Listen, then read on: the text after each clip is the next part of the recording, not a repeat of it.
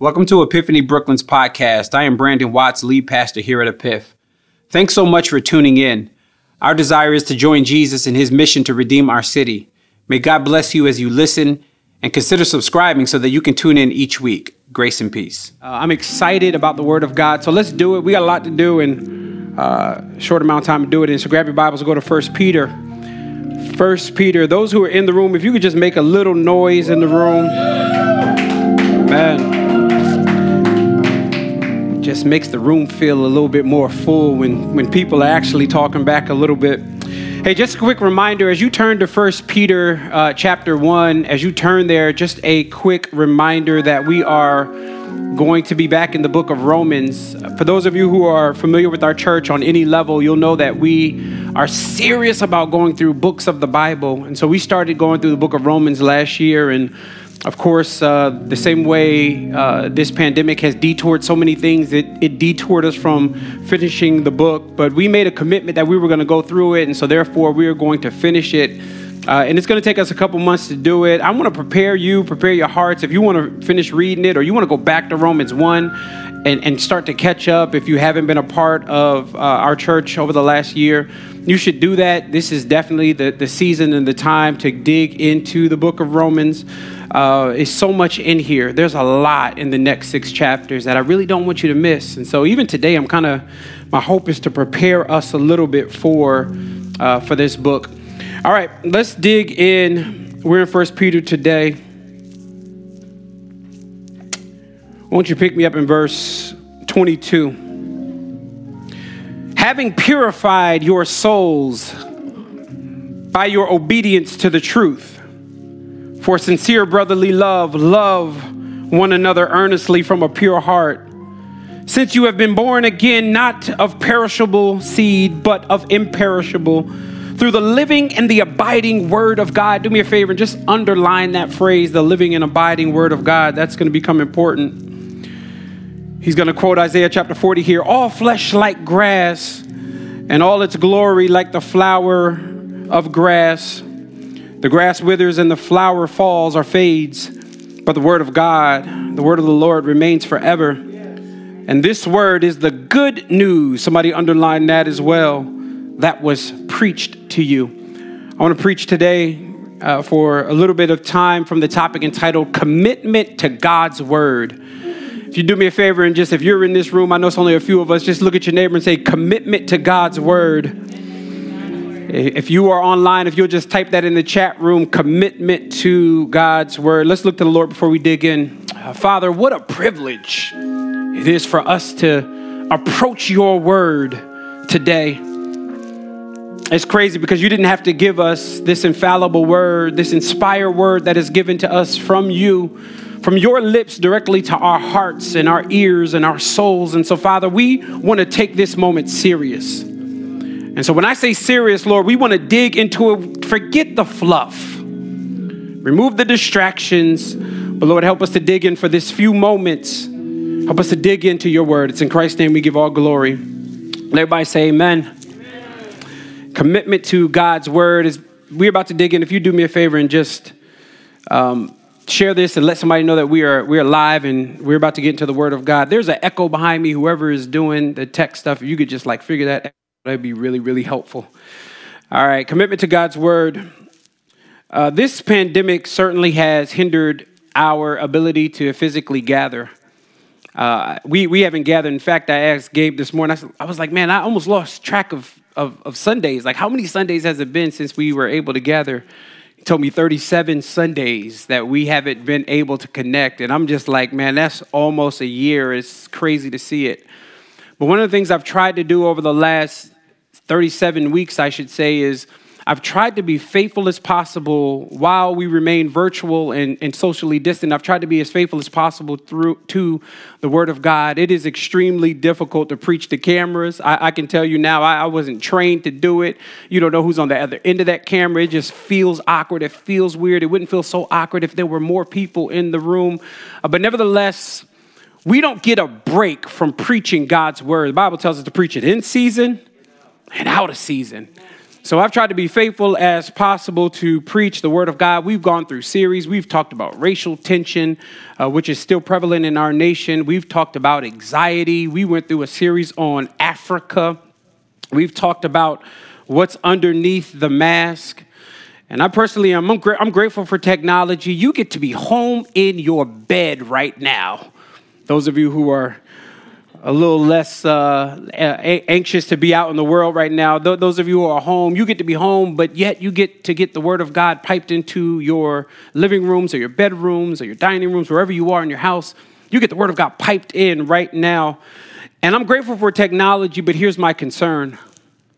My concern over the last several months have been what is our commitment to the Word of God? Here's two ways. Number one, hearing the Word of God, which is a spiritual discipline. I think sometimes we just think reading the Word of God is a discipline, but actually getting up, brushing your teeth, washing your face to get into the Word of God is an actual spiritual discipline.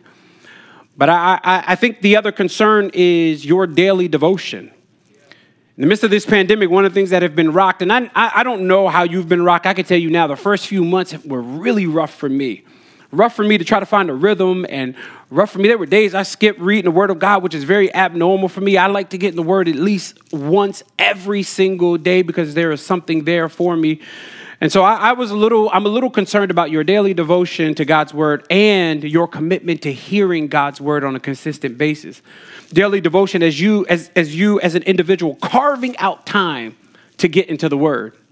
If you would just take a second, and I, I don't like dead space where we just like pause and don't say anything, but if you would just like share in the chat room for two seconds, be honest. What percentage, from one to a hundred, what percentage would you say you spend your week in God's Word?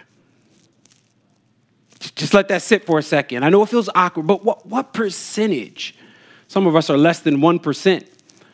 Some of us never read the word. Some of us skim. Some of us do the, that old school, you just kind of flip through the Bible and you just put your finger somewhere and that's, that's where you land for the day.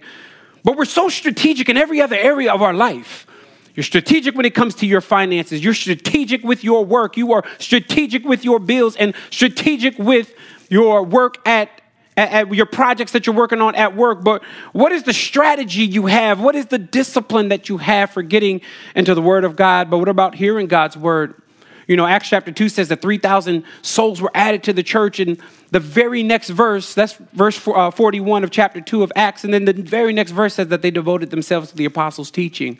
So therefore, they sat and heard the word of God.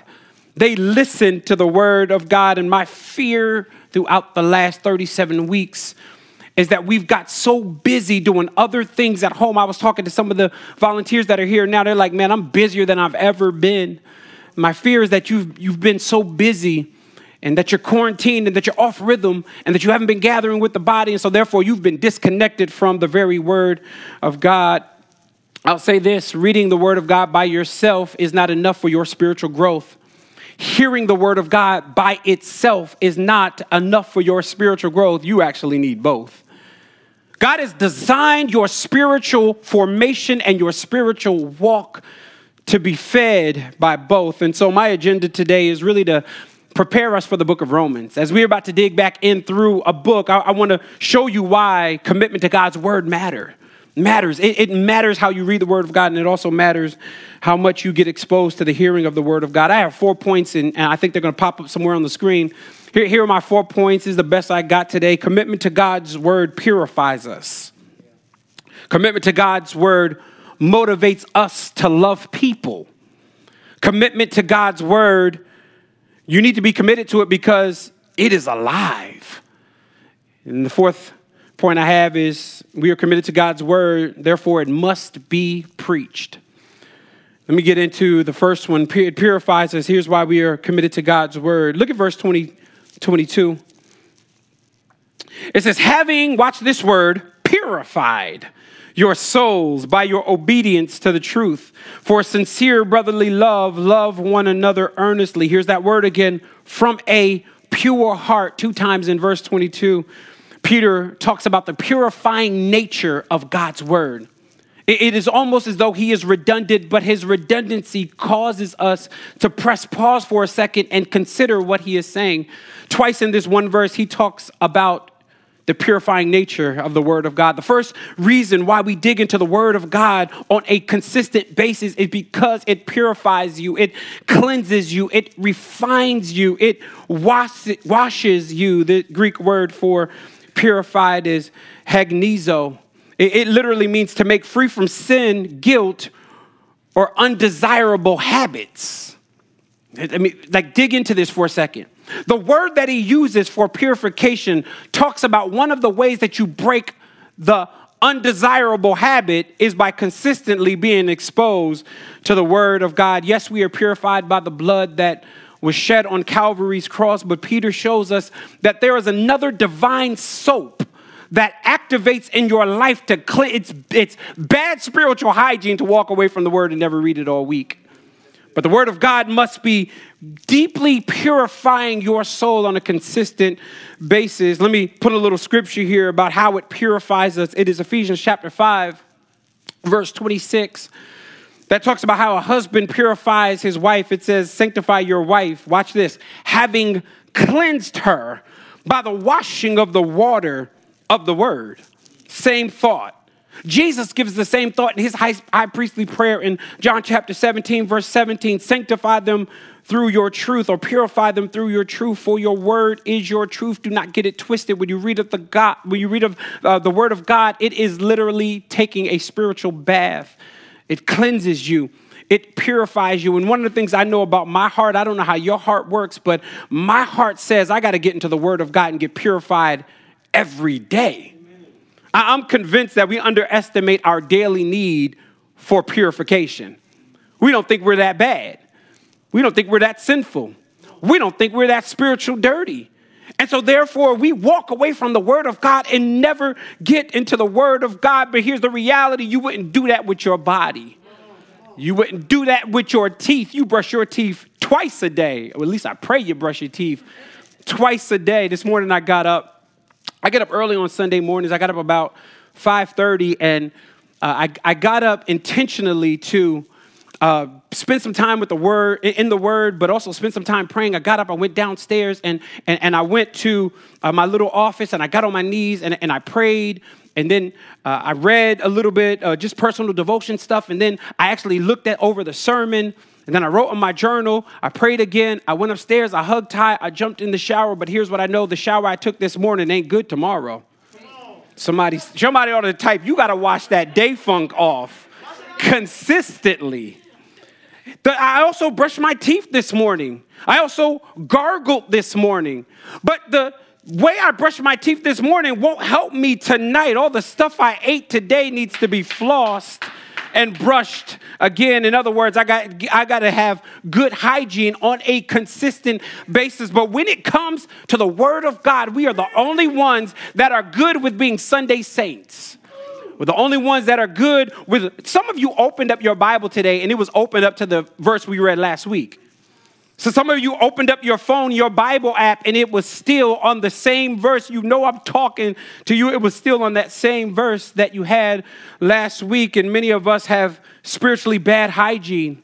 We bathe once a week on Sundays at 9:30 and on Sundays at 11:30 that's our time to take our spiritual bath but God is like every day I want to get you in the word of God what you need is the mouthwash of the word what you need is the Dr. Bronner's peppermint soap of the Word of God. Somebody swears by it.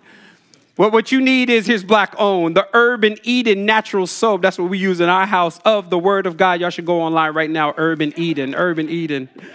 What you, what you need is the spiritual floss of the Word of God.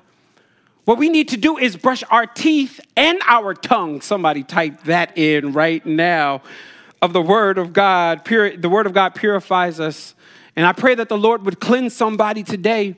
But I pray that today wouldn't be enough for you, that it would just whet your appetite to get back into the spiritual bath of the Word of God tomorrow. And then, then Tuesday hits, and then you do it again and again and again. Oh, holiday time, I, I don't have time for the Word. No, this is the time I actually definitely need to get into the Word of God. And so some of you think that you can go all week, but the reality is you can. And here's why we do it Rob, I'm convinced the reason why we don't get into the Word of God is because it sometimes is anticlimactic and painful, and it's good for us. Let me give you an example of that. This morning when I mouthwash, if you've ever read, now I see I don't play games. I don't use that fresh burst and I don't use that cool mint. I use that original gold. You know, you gargle that a little too long and make your eyes just like start watering in the bathroom. And you know, if you read the bottle, it says gargle for 30 seconds, but I try to do at least a minute on the gargling. And here's the reality it burns when I do it. But I need it. I need a layer of skin to come off my mouth as I'm gargling. And the, and the reality is, somebody has spiritual halitosis because you refuse to allow the word of God to burn a layer of skin off. You, you, were, you refuse to allow the word of God. See, we don't want to get in it because it makes us say, ouch. Have you ever read that verse that you walk away and you're offended? You ever read that word and you like, God, you really want me to, to live up to that? But that's what the word is for. It is not just for you to say amen, but sometimes you got to say ouch. And today, if you don't get into the word of God every day, you should just say ouch in the chat room. Oh, okay, Pastor, give, give me some, give me something practical. How, how am I supposed to get into the word of God every day? I think it starts with, and I'm just gonna be real practical. It starts with praying for discipline. Like, to start there. You, you want to start reading. Don't start reading yet because you'll fall off. You'll start the Bible plan and fall off. You need to pray that God gives you spiritual discipline every day at some point in your day. And some of you, you, you your schedule's full, then you got, you got too much on your schedule if you don't have time for God. You got to knock something off and put God in that spot. Some of you got to put it on your calendar and stick to it because you need discipline in the Word of God. This is also practical why don't you work on scriptural memorization? It is so important. I can't tell you that there's some really creative ways we do it in our household. We played Monopoly a couple times this week. I'm the king of Monopoly in my household. Get at me, my family. I think they're watching right now, but it is true. I, I won the very last game that we played together. But before we played, I have a stack of, of papers. I know y'all like, y'all too spiritual, just play the game. But I have a stack of little papers that I cut up because there was a verse I was trying to get both of my boys to remember. I was a little ashamed that they didn't uh, remember it because it's such a, a well known verse. And so I cut it up and I put it, and I said, before we play the game, you got to put it in order. That's scriptural memorization. And some of you need to find creative ways to remember the word of God. That, that might mean you have to write it down. I know for me, I can't just read it and remember it. I have to read it, write it down a few times in my journal, and then it sticks. And why, why do I need that? Because there are times when I walk away from the word and I'm out into the world and the enemy will show up. And if the enemy shows up and you don't have any weapons, the, the enemy don't care about you running to your phone. The, the enemy don't care about you pulling up your Bible app. When you're talking to people and they challenge you about your faith, they don't care about you saying, I'll get back to you. Somebody has to work on scriptural memorization. That also leads us to meditating on the word. I don't know how many of you just think about the word. When you finally have committed it to memory, walk around the house and clean up and just keep saying it to yourself. You know, there's a verse tucked away in Psalm 119, I think it's verse 97. It says, Oh, how I love your law. It is my, watch this, meditation all the day. Some of us just need to think about the word. We just need to meditate on the word. The reality is, we meditate on so many other things. We bring ourselves anxiety by meditating on the things that are wrong, but the scriptures tell us to meditate on the word of God. And so, the last way I'll say practically is pray the word. You, you have to read the Bible and then use that as your prayer guide for the day. Read, read the Bible like today. If, we, if you were reading devotion, I know it's a little just practical today, but if you were reading verse 22 in your devotion, you should spend your whole day praying that God would purify you because that's the point of the verse. Lord, to pray, purify my heart, cleanse my heart. You, you should detail areas that you know are areas that need to be purified that really are unsanctified in your life. We all got those areas and you need to pray for that. So here's the first thing that commitment to the word of God does it purifies us. But there's something else in verse 22. Y'all still rocking with me? Y'all can talk back just a little bit. Verse 22 having purified your souls, it says, by your obedience to the truth, for a sincere brotherly, what's this word? Love. Okay, it, it says the word right again, right, right after it again. Love one another earnestly from a pure There, there was a literary term that we learned when we were kids called a chiastic structure or a chiasm. Uh, I've shared this with the church years ago that a, a chiastic structure really is when two present two, two thoughts are presented in a in a, in a text or a sermon or a, a, a, a verse. When two competing thoughts are presented, to know what the dominating thought is, you have to look at the structure, the chiastic structure of the text. So, in, in other words, purified is mentioned twice in this verse. Love is mentioned twice in this verse. To know what the dominating theme of the verse is, you have to look at what's in the middle. That, that's what the chiastic structure says. In other words, if thought A is presented, don't y'all check out. Thought B is presented, thought B is presented again, and then thought A is presented. The focus of the text is not A, it's actually B. Okay, let, let me try to make this a little bit uh, more, more simple for us. The, the saying, when the going gets tough, the tough gets going, is a chiasm. There's two thoughts that that's going and tough. When the it says when the going gets tough, the tough gets going. A B B A. The focus of that thought is on the toughness. In our passage today, I don't know if you picked up the chiasm. It's pure, love, love, pure. Do you see that? Those who are in this room, do you see that in the text? Pure, Love, love, pure. A, B, B, A. The dominating thought, according to a chiasm, is love. So, yes, the Word of God has the ability to purify us and sanctify us and wash us, but the Word of God really dominates to help us to learn how to love, watch this, people. Because the word love that's used here is Philadelphia. In other words, it ain't just some feeling that you have, it is brotherly love. It is affections for people. In other words, it is an oxymoron to be a Christian that is hateful. It is an oxymoron to be a Christian that doesn't like people and cuts people off every year and can't endure friendships, and everybody in your life doesn't like you. That means something is wrong. Pure love, love, pure love is the dominating thought. And so the word here, Philadelphia, points to a, a love that a family would have for each other. Like, like listen, I beef with my family. We, we beef, but let me tell you something.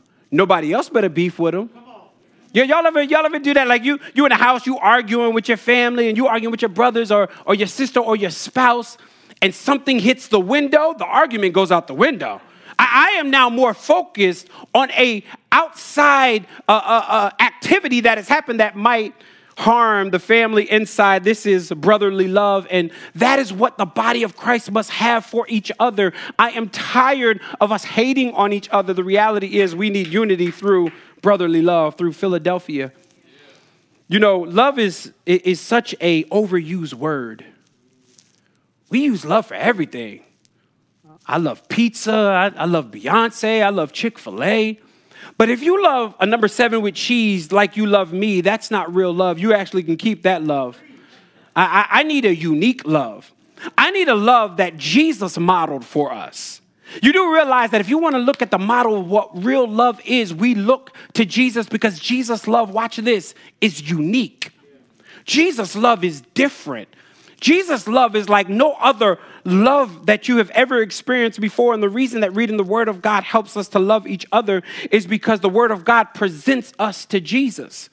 Let me put Bible here, John chapter 3, verse 16. For God so loved the world that he gave his only son.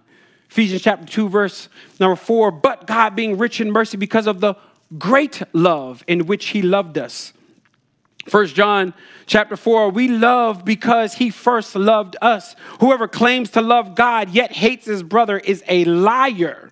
And anyone who loves God must also love his brother and sister. I learn how to love people by looking at Jesus. I look at Jesus by reading his word. And for Jesus, love is not just a word, it is action. Because Jesus loved us so much that he was willing to sacrifice his life. In other words, love for Jesus is synonymous with sacrifice. When's the last time you loved somebody to where you sacrificed for them? sacrifice of your time, sacrifice of your finances, sacrifice of your gifts, sacrifice of your emotional space. If you have nobody in your life that you are sacrificial with and you aren't loving people the way Jesus loved us. So, dominating thought here is love. It was love that caused Jesus to get off his throne to dwell amongst sinful men. It was love that caused Jesus to come down to seek and save the lost, the hurt, the broken, and the oppressed. It was love that caused Jesus to have compassion on the multitude of people.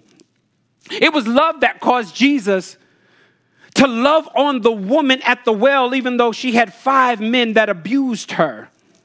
It was love that caused Jesus to protect the adulterous woman, although there were a bunch of men real misogynistic with rocks, and Jesus, like, if one of you don't have sin, then you go ahead and cast the first stone.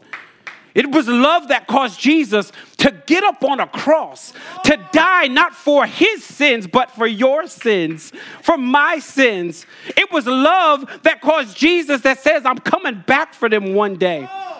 And it is love that sustains me right now, the very definition of love. Don't let Jesus be the definition of love and his body be the definition of shady. Don't let Jesus be the definition of what real love is, and we are known for bickering. Here, here's the reality you got to love even people that are hard to love. Grimy Christians is an oxymoron. Nasty Christians are an oxymoron. I love because Jesus has loved me. You got to understand something about love. Love must be given to people whether they know Jesus or not. See, sometimes we just think we can only love the people that love us and the, the people that love Jesus. But the reality is, your Uber driver's sole responsibility was not to transport you from point A to point B. They, they actually have a life and they are deserving of respect and love. The, the person that you called up, I know y'all don't like calling up people, especially operators and customer service on the phone. The customer service person that you were on the phone with actually has a soul. The person that gave you your coffee this morning actually has a life and they are deserving of your love. The person that you can't get along with in your family deserves your love. And if I can't encourage you to love, I'm failing you as your pastor.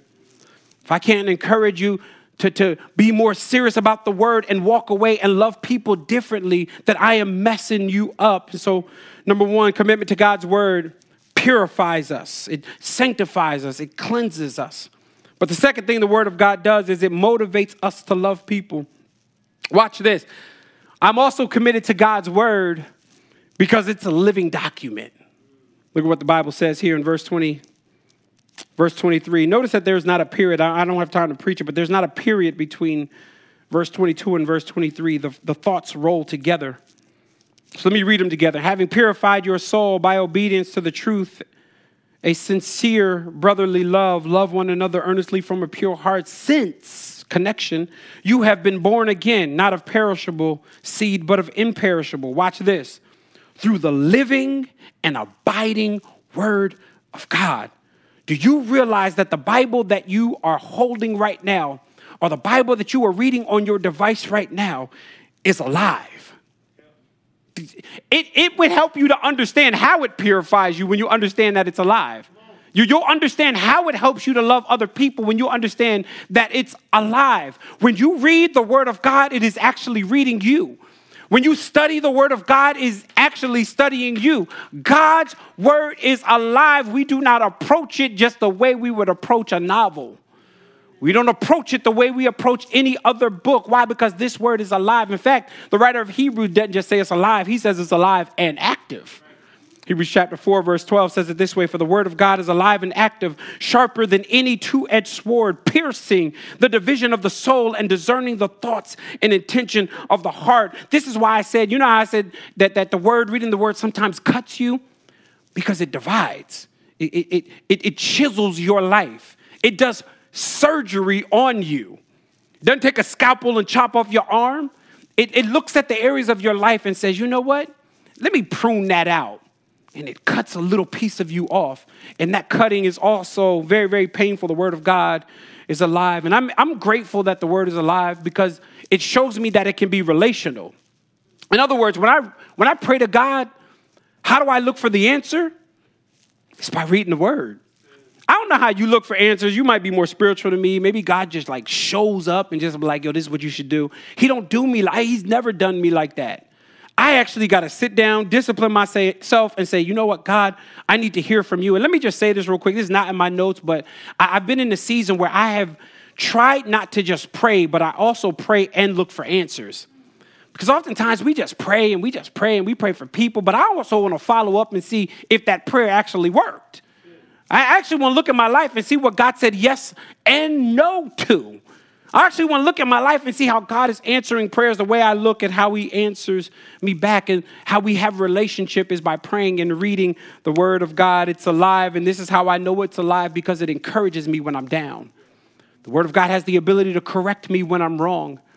The Word of God has the ability to direct me when I'm lost, and I'm often very lost.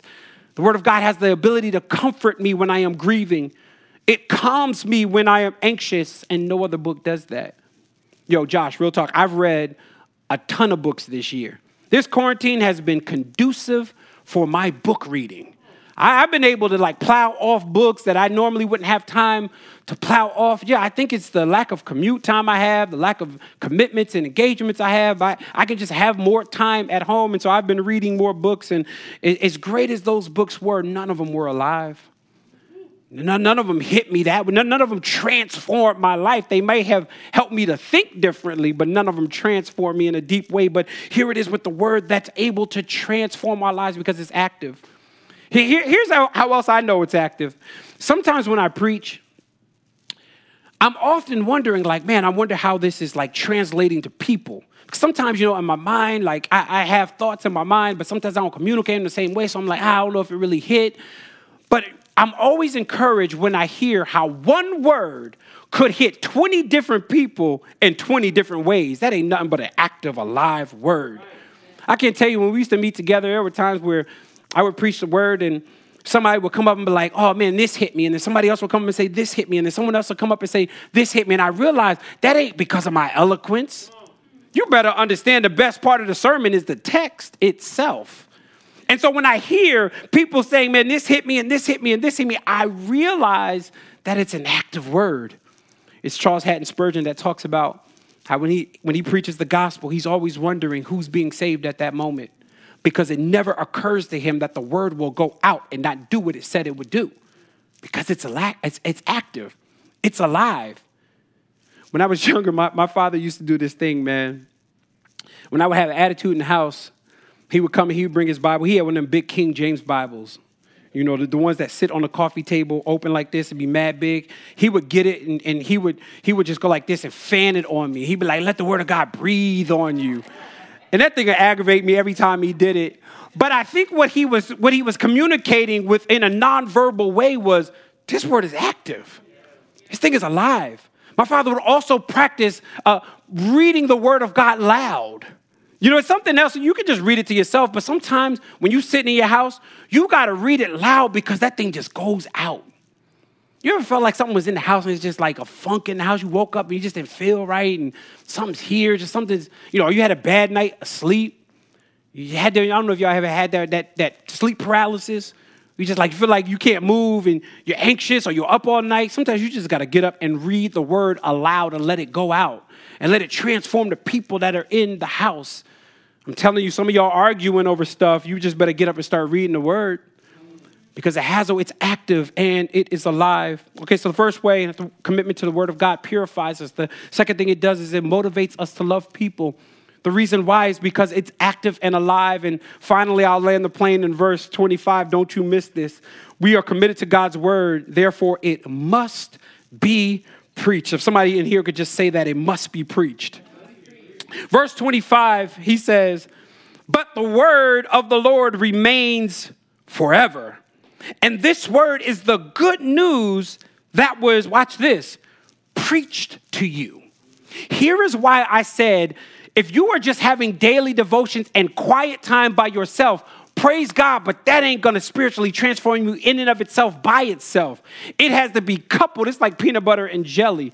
Peanut butter by itself is dry. Jelly by itself don't make sense to me unless it's on toast with butter. But by itself, it don't make sense to me. You need peanut butter and jelly. And so the way your spiritual life should work is commitment to God's word by yourself, but also hearing the preaching of God's word. And I get it. I know some of y'all are tired of online service.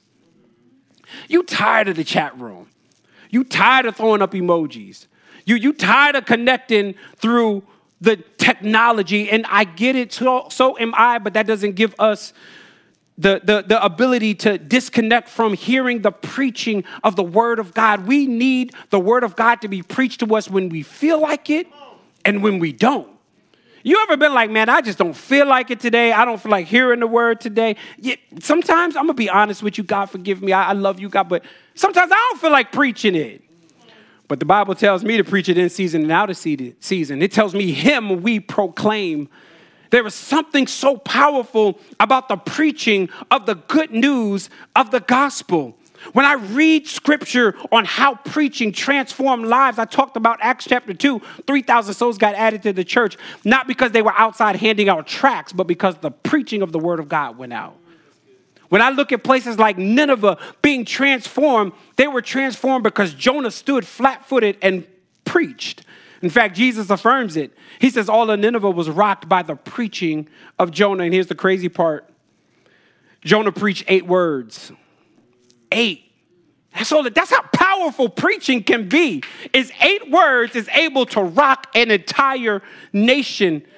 The word of God is powerful. No, notice something here in the English language. It doesn't. It doesn't really help us. But in verse twenty-five, it says, "This is the word." This word "word" here is different than the word that he uses in verse twenty-three. In verse twenty-three, he says, "the the living and abiding word of God. Now, in the English language, both of those say word. But in the original language, those are two different words with two different meanings. Verse 23, the word that is used is logos. It is referring to the written word of God. I, they didn't type back in the day. The written word of God. But in verse 25, he doesn't use logos again. He uses rhema. Rhema is different. Rhema re- refers to the spoken word of God, aka the preaching of the good news of the gospel. Never, ever, ever, ever underestimate how important it is for you to hear the word of God. And here is why I told you that, it, that, that hearing the word of God is a spiritual discipline. It is just as important as you reading. It's, you need rhema and logos. You, you need the written word of God. You need to read it, but you also need to sometimes sit and just hear the word of God. I said it earlier, but it's true that the best part of the sermon is the text, not my commentary. You, you need the pure word. And this is also why you never sit under self help teaching, therapeutic deism teaching teaching that just tickles your fancy and makes you feel good. Sometimes you got to preach stuff that goes against the culture. Sometimes you have to preach stuff that is opposite of what you believe. There sometimes I'm preaching, I'm going, God, you got to work me over because I don't actually trust you on this one, but I trust your word enough. I believe your word enough that I got to preach it no matter what. And so I don't know what excites you, man, but even if I'm tired, I get excited knowing that I can preach the word of God and people will fall deeper in love with, with Jesus because of it. It is the preaching of the word of God. Notice he doesn't say, he didn't just say preach. In verse 25, he says, This word is the, watch this, good news, AKA that shorthand for the gospel. In other words, you don't just preach, you got to preach the gospel. I can't just tell you your season cometh. You need to hear that you're a sinner. And you need to hear that there is a Savior that is willing to go to a cross and die for all of your dysfunction. You need the good news of the gospel. You need the preaching of the word of God. You need it in season and out of season. You need it when you feel like it and when you don't. I need to preach it when I feel like it, when I don't, and I need to preach it no matter what the culture says. I need to preach it whether it's going to get likes or not. I need to preach it whether it's going to get critiqued or not. This is the word, the good news that was preached to you. The word of God purifies us, y'all. Sanctifies us, cleanses us.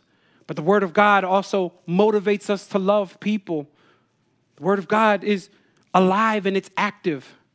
And the Word of God must be preached. Who is it that needs more discipline with the Word?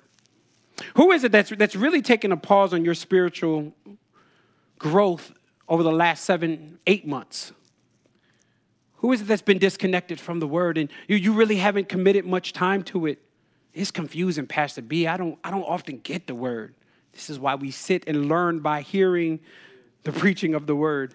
But I, I would argue, man, you know, some, there are people that pass the bar exam, Rob. They, they, I mean, they, they just brilliant and they, they killing it in school, and then they get to the word and they be like, I just don't understand it.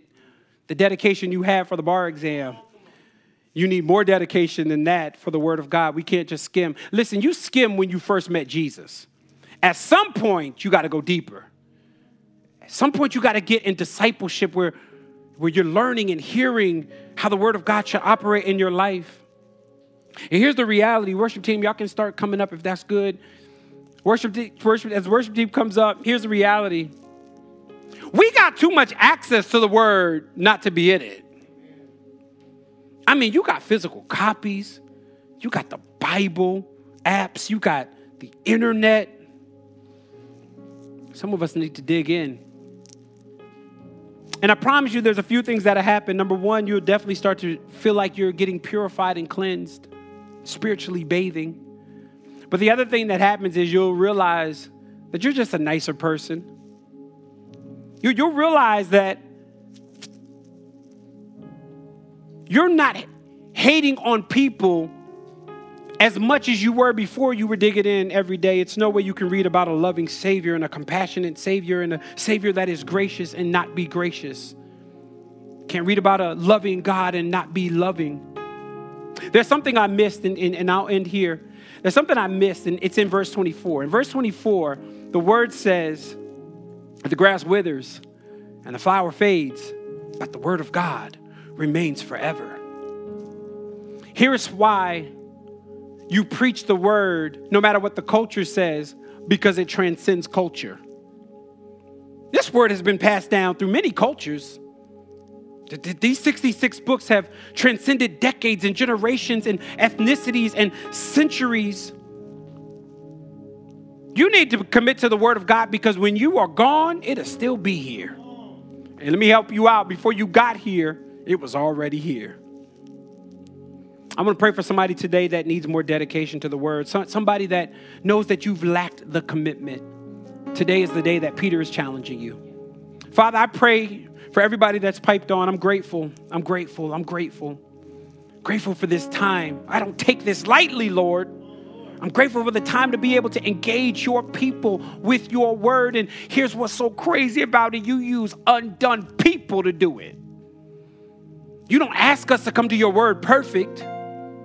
We, we, we read your word to read about one person that's perfect and that he gives us that perfection via the cross. And so, Father, as we end our time today, may this word not just take them through the week. That's a weak word. May it transform their life forever. May the commitment to, may they never miss a day, Lord, not a day without getting in your word. From now until the day you come back for us or you call us home, Father, may we be dedicated to your word. May we believe in it. May we trust it. May we put our whole faith into it. May we be dependent on you. It's in Christ's name I give glory. Amen.